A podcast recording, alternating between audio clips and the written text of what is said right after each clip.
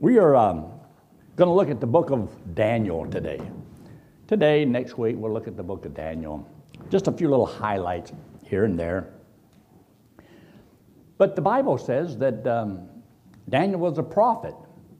Now, you may not find that word in the book of Daniel, but uh, where would you find where Daniel is a prophet? How do you know that Daniel is a prophet? What would you use? How would you prove that? Well, let me give you a clue. Take your Bible and look there in the book of Matthew, chapter 24. Matthew, chapter 24. And you'll notice there is a verse there that Jesus said. Jesus said. As he's talking to his disciples about the end times, telling what's going to happen in the future. So he says in verse 15, when you therefore shall see the abomination of desolation spoken of by Daniel the what? The prophet.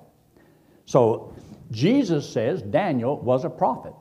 That means he prophesied not only things that were going to happen soon there, but also what was going to happen in the future, 2,500 years later because it's already been 2,000 years and about 500 to 600 years since he wrote the book of Daniel.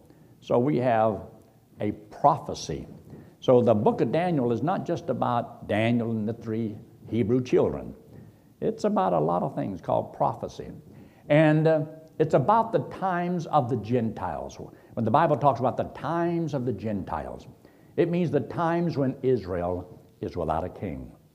You realize how long it's been since Israel has been without a king over the kingdom of Israel?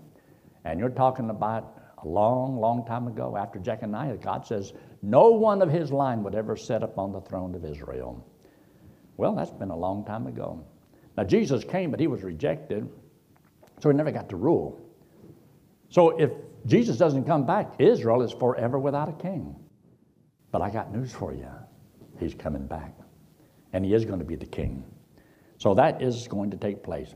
Now, when you study the book of Daniel, you got 12 wonderful chapters.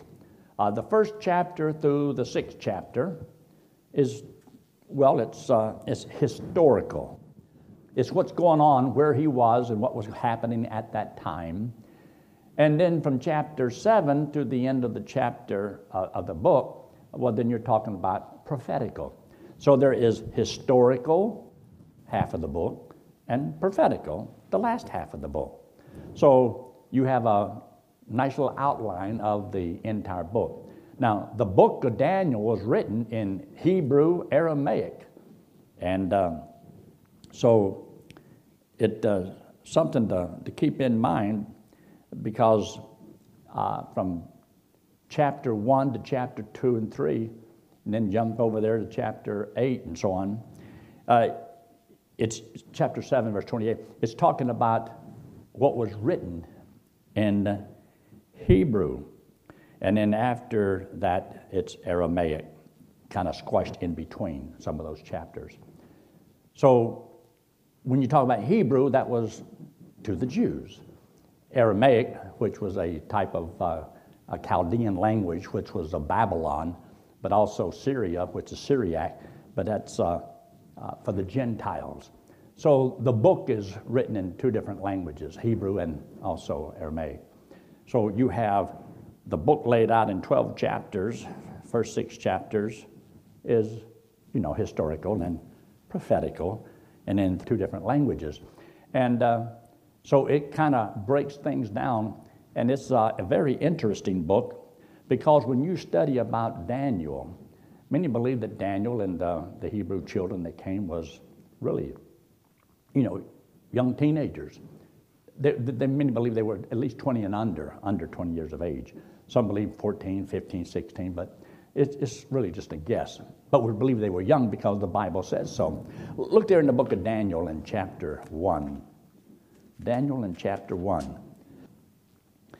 These fellows did have a, a pretty good testimony, and uh, they were looked up on as very different individuals. You see, a king would often conquer, but he would take the choice ones that he could, you know, train in his uh, kingdom. And so these young boys, well, they were top notch. They were noble. So you look there in what he says in uh, verse 3 And the king spake unto Ashpenaz, the master of his eunuchs, that he should bring certain of the children of Israel and of the king's seed and of the princes.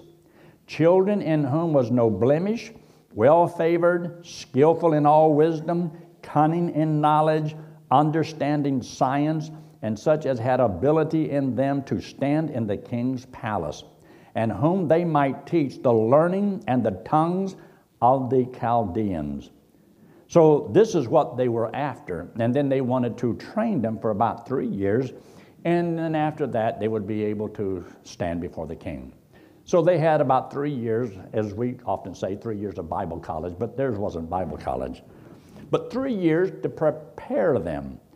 But they also wanted them to eat the king's meat. And so um, instead of trying to figure out, okay, what's clean meat and unclean, that would be an issue. That would be a problem. So they decided, we'll eat nothing but vegetables. So they had a little contest going on there, but look what he says in verse 8 just so that you know ahead of time. But Daniel purposed in his heart he would not defile himself with the portion of the king's meat, nor with the wine which he drank. Wherefore he requested of the prince of the eunuchs that he might not defile himself. Now God had brought Daniel into favor and tender love with the prince of the eunuchs. And the prince of the eunuchs said unto Daniel, I fear my lord the king, who hath appointed your meat and your drink. For why should he see your faces worse liking than the children which are of your sort? Then shall you make me endanger my head to the king. He said, well, don't, don't you guys understand? You got to eat this certain food because it'll make you look good. And then when you stand before the king, they will see your countenance and all and your flesh and see how you look and you're not going to look too good. And so Daniel says, uh, Well, why don't we do this? Have a test just for 10 days. Now, some people take this seriously and um, think, Well, you know, if I was to eat nothing but vegetables, would I be healthier than if I eat meat? So we have vegetarians and we have the meat lovers. There's one guy, he shot a deer and was eating it. And this vegetarian came up and says, What are you doing? He says, I caught him eating your food. So you can have all kinds of interesting little things, you know, you can say about certain people. Um, but we're not to condemn others who don't have the same mind and don't agree. Uh, try to find out what's good for your own body. And if you want to eat pork and have a high, you know, blood pressure and cholesterol, then go ahead. My stepdad, my stepdad, he's a big man. He's about 260, something like that. He ate all the grease he wanted. He ate, you know, the pork, all the bacon, fried it in grease, looking at the grease, and he would just eat all of that stuff. And he'd go to the doctor, and his cholesterol, he never had to take anything. Cholesterol was down, never had high blood pressure. Eat every bit of it. And some people hated him because they could look at it and their cholesterol goes straight up. Not everybody's body is exactly, you know, the same. But you got to find out what will help you to be healthy. But anyway, this is what they did. So he says in verse 11, Prove thy servants, I beseech thee, 10 days, and let us give us pulse to eat which means believers beans or vegetables to eat, and water to drink. So, pretty simple little diet. And he says, and then you look at us in 10 days. So maybe you want to take and go on a 10 day trial and just see what would happen. Well, in 10 days, something did happen. And it says there in verse 17, As for these four children, God gave them knowledge and skill in all learning and wisdom, and Daniel had understanding in visions and in dreams and all those things. So, And at the end, in verse 18, at the end of the days that the king had said he should bring them in, then the prince of the eunuchs brought them in before Nebuchadnezzar. And the king communed with them, and among them all was none found like Daniel, Hananiah, Mishael, and Azariah. Therefore stood they before the king. And in all matters of wisdom and in understanding that the king inquired of them, he found them ten times better than all the magicians and astrologers that were in all his realm. And Daniel continued even until the first year of King Cyrus. So there was a difference. There was a difference in their countenance and everything about them. You see up there in verse 15 where he makes a statement about what they ate. And at the end of 10 days, their countenances appeared fair and fatter in flesh than all the children which did eat the portion of the king's meat. So it made a difference in their countenance and how they looked and their flesh and all that. So um, maybe it'll make you look better. You watch, every one of y'all are going to leave this morning and you say, I'm not going to touch another piece of meat. And I want to see how nice I'll look. Try it, I don't care. the other night, they had some food for the little kids. And it's very difficult if you just ate nothing but vegetables to, to come to some of the things that we have because they had pizza, they had hot dogs. And so it's either I eat some of that or I'm going to die. So I enjoyed it. Anyway, take your Bible and look there in the book of Hebrews in chapter 11. Hebrews chapter 11. You'll notice that in Hebrews chapter 11, even though the name isn't really mentioned there in the Hall of Faith chapter, you would think that of all these people, he would have been mentioned. But um, in Hebrews chapter 11, it does have a hint that you would assume this is who he's talking about. Verse 33 who through faith subdued kingdoms, wrought righteousness, obtained promises, and notice these words stop the mouths of lions. Now, there's only one that we know that did that, and that was Daniel. And uh, how did that happen with Daniel? Well, because he was thrown into the lion's den. And uh, you ever been in a lion's den? I haven't. I've had a lion after me. The Bible says that the devil as a roaring lion seeketh whom he may devour. So Satan is always after you, and you just can't see him. A lion is on your trail, and he's trying to do you in. Take your Bible and look in the book of Isaiah, the book of Isaiah, in chapter 39. Chapter 39. Y'all just studied a little bit about Hezekiah not long ago. But uh, in Isaiah chapter 39,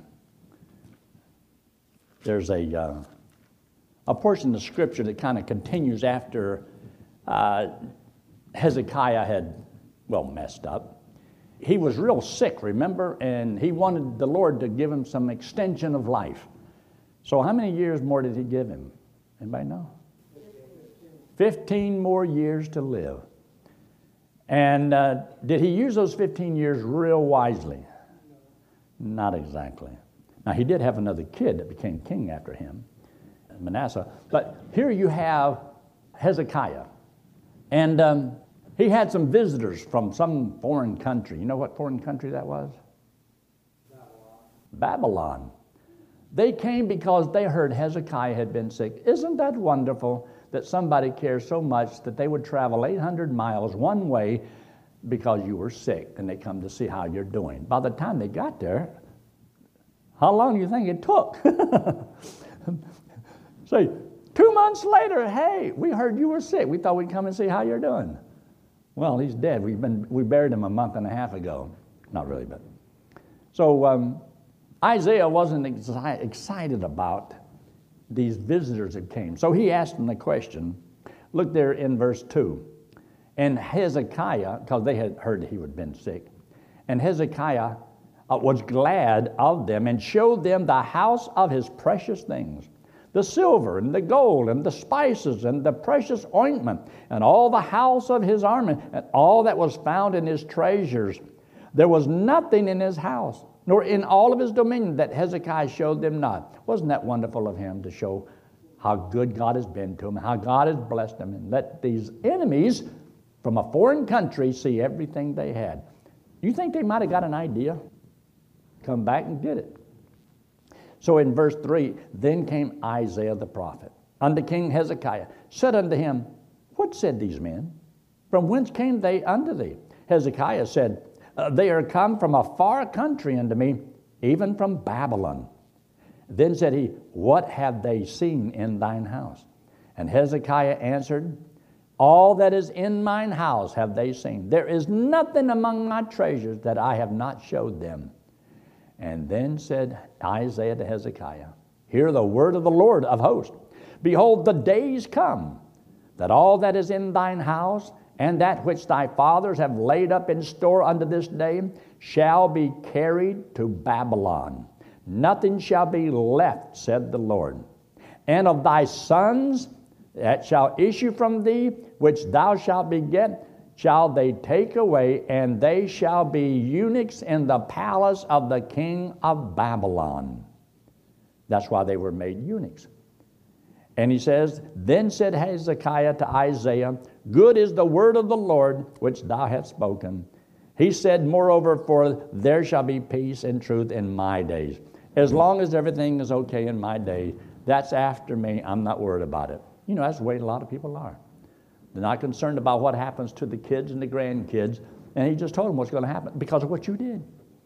Well, it's a shame, but that's what goes on. Now, we often talk about these three Hebrew children Meshach, Ushake, none of the bed we go.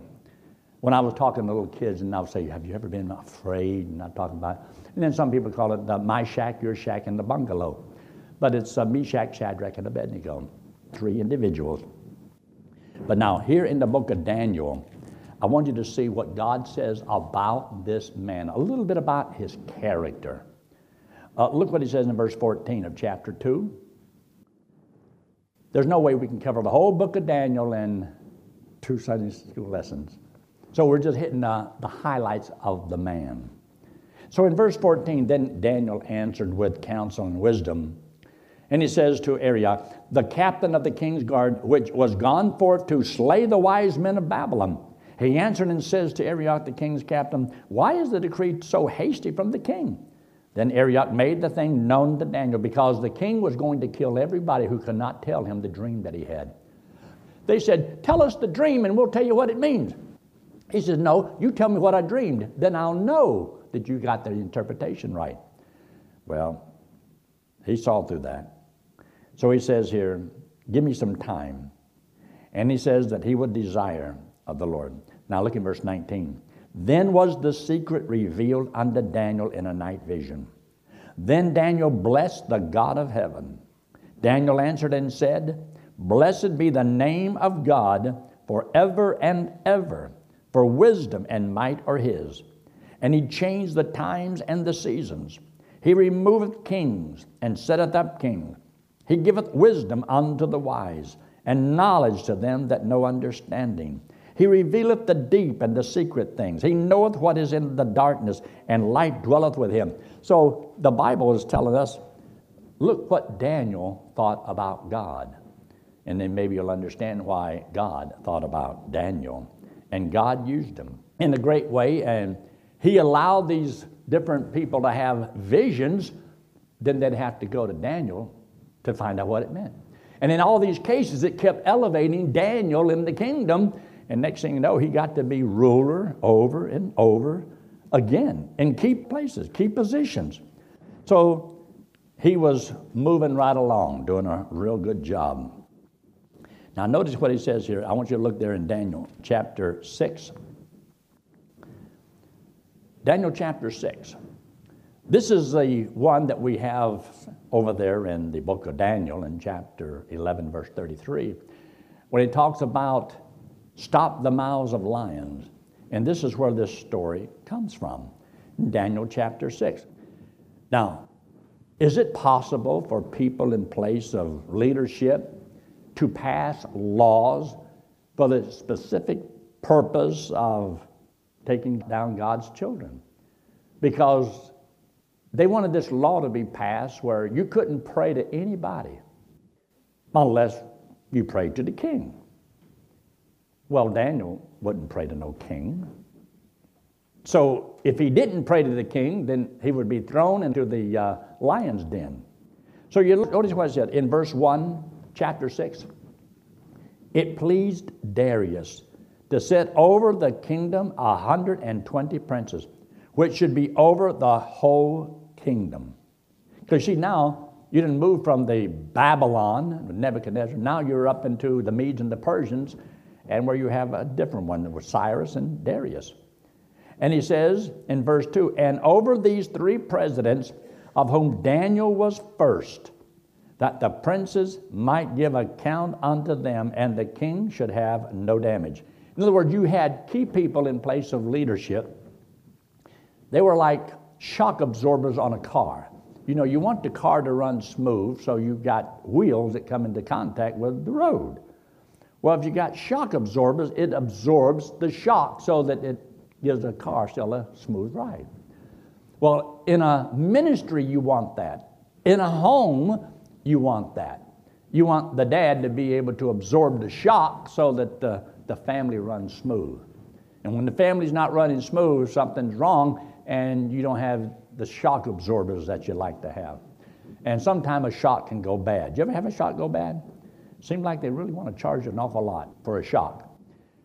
But it all depends on just how smooth of a ride do you want.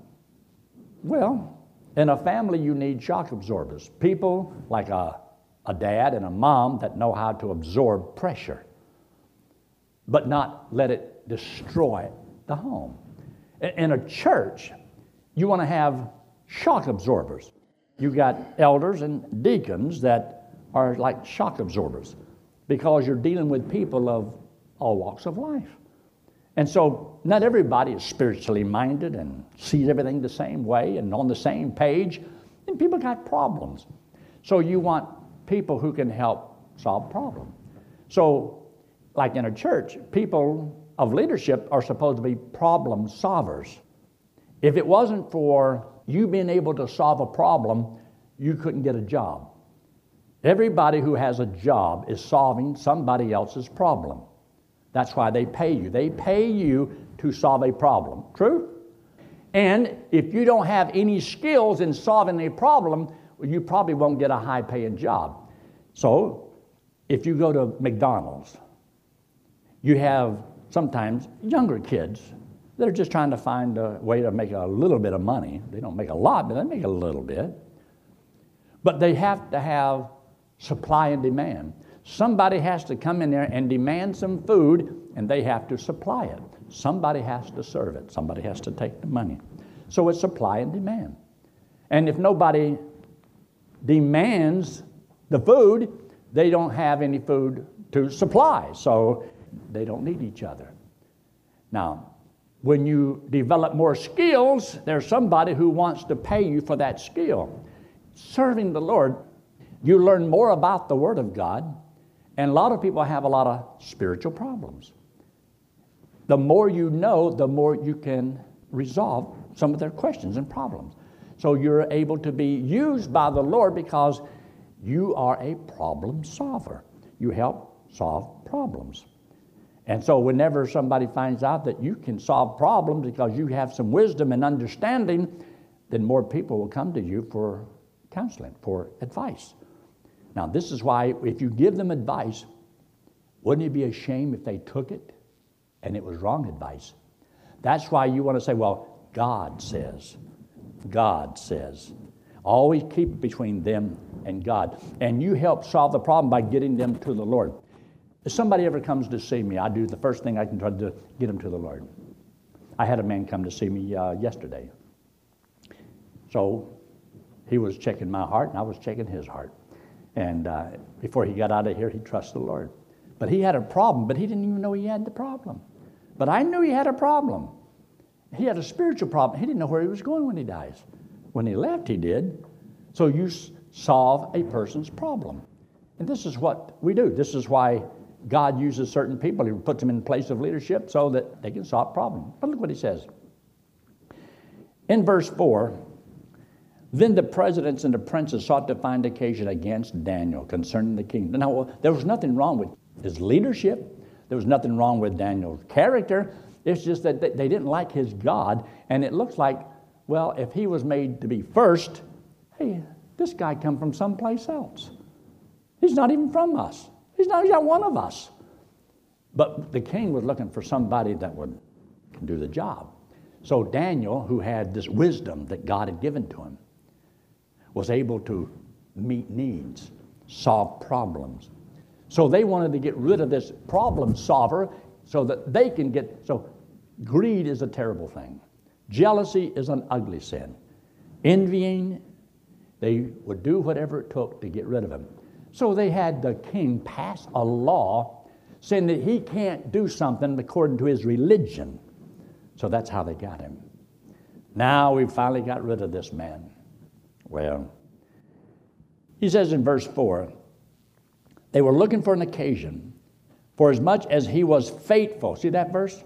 Part of the verse in verse 4? For as much as he was faithful, neither was there any error or fault found him. They couldn't find anything against this guy that they could, you know, tattle on him. In verse 5, then said they, these men, We shall not find any occasion against this Daniel, except we find it against him concerning the law of his God. So now you know that there's a reason why they were doing, they didn't like Daniel.